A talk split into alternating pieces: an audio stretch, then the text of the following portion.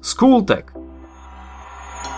Sťahovanie národov To, že migrácia posledných rokov nie je výmysel amerických korporácií s cieľom zničiť európsku kultúru, už asi vieš. Národy sa odjak živa presúvali z miesta na miesto, no v období od konca 4. do konca 6. storočia bolo sťahovanie národov najväčšie v európskych dejinách. Vo veľkej miere sa dotklo aj územia súčasného Slovenska – Dnešný diel z Kultegu bude práve o veľkom sťahovaní národov. Sťahovanie národov bolo obdobie rozsiahlých etnických presunov germánskych a slovanských kmeňov. Nová etnicko-politická mapa Európy sa kryštalizovala v rokoch 375 až 568 a niektoré zdroje uvádzajú, že práve sťahovanie národov bolo hraničnou udalosťou medzi starovekom a stredovekom – keďže ukončilo éru neskorej antiky a začal ranný stredovek. Najdôležitejšími príčinami boli tlak Hunov, rastúca populácia, ekonomické problémy a klimatické zmeny. Pomohlo mu aj sústavné oslabovanie západorímskej ríše, ktoré začali využívať germánske kmene a tak sa postarali o jej definitívny zánik. Prvotný podnet na stiahovanie národov dali Huni, ktorí od polovice 4. storočia začali prenikať z krajov za Volgou na územie germánskych kmeňov. V roku 375 porazili Ostrogótov, ktorých vytlačili zo svojho územia. Huni prenikali až do Karpatskej kotliny, čiže aj na územie dnešného Slovenska. Usadili sa v údolí rieky Tisa, kde do polovice 5. storočia založili veľkú ríšu. Huni mali mongolsko-turecký pôvod a pochádzali zo strednej Ázie. Najväčšiu moc dosiahli Huni za vlády kráľa prezývaného Bič Boží. Viete, ako sa volal? Najväčšiu moc mali Huni za vlády Atilu v rokoch 445 až 453.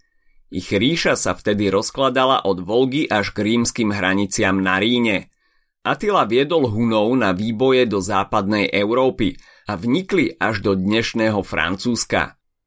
Zlom nastal v bitke na katalánskych poliach v roku 451.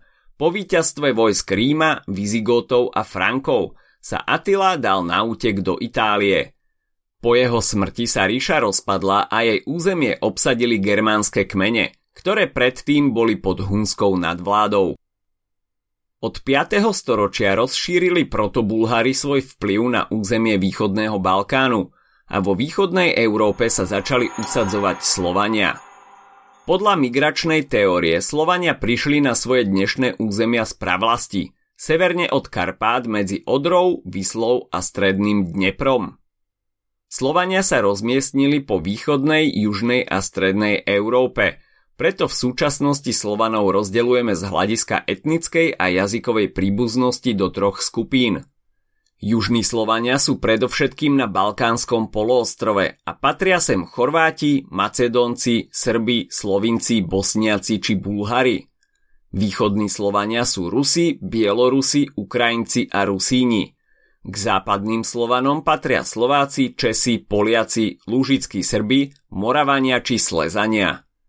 V priebehu 5. až 7. storočia vznikali barbarské štáty, ktoré germánske kmene zakladali na troskách západorímskej ríše.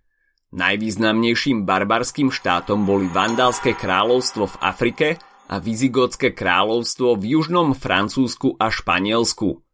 Obe tieto ríše zvádzali veľké boje s Rímanmi, dokonca sa im podarilo spustošiť Rím. Vizigóti sa po nájazde Hunov presunuli na územie dnešného Grécka a Talianska. V roku 410 dobili Rím a pokúsili sa založiť štát v juhozápadnom Francúzsku. Pod tlakom Frankov prenikli až na Pyrenejský poloostrov, kde si založili štát v okolí mesta Toledo. Ríša Vizigótov zanikla v roku 711 v dôsledku islamskej expanzie – keď po bitke pri Guadalete Arabi pripojili územie Umajovskému kalifátu. Vandali na severe Afriky založili nezávislé kráľovstvo so sídlom v Kartágu, na ktorého troskách po konci Tretej púnskej vojny Rímania vybudovali nové mesto. Vandáli mali niekoľko konfliktov s Rímanmi a zaznamenali mnoho dôležitých víťazstiev. Po dobití Sicílie a Korziky kompletne vyplienili Rím a vďaka tejto udalosti z roku 455 sa dodnes používa pojem vandalizmus. Aj keď vandali prosperovali, v roku 534 prišiel zánik ich ríše po bojoch s Byzantskou ríšou. Ďalšími významnými barbarskými štátmi bola Ostrogócka ríša, Burgundská ríša a Longobardská ríša, ktoré sa takisto pre nájazdy Hunov museli stiahovať. Ostrogoti a Longobardi odišli do Itálie a Burgundi sa usadili v Gálii. Zatiaľ čo západorímskej ríši spôsobovali barbarské kmene veľké problémy, až sa postarali o jej definitívny zánik, východorímskej ríši sa darilo. Viete, aký iný názov nesie po páde západorímskej ríše? Po roku 476 voláme tento štátny útvar Byzantská ríša. Hlavným mestom bol Konštantínopol a bola charakteristická zmesou rímskeho štátnictva, gréckej kultúry a kresťanského náboženstva. Až do vrcholného stredoveku bola ríša kultúrne najvyspelejším štátom Európy aj islamského sveta.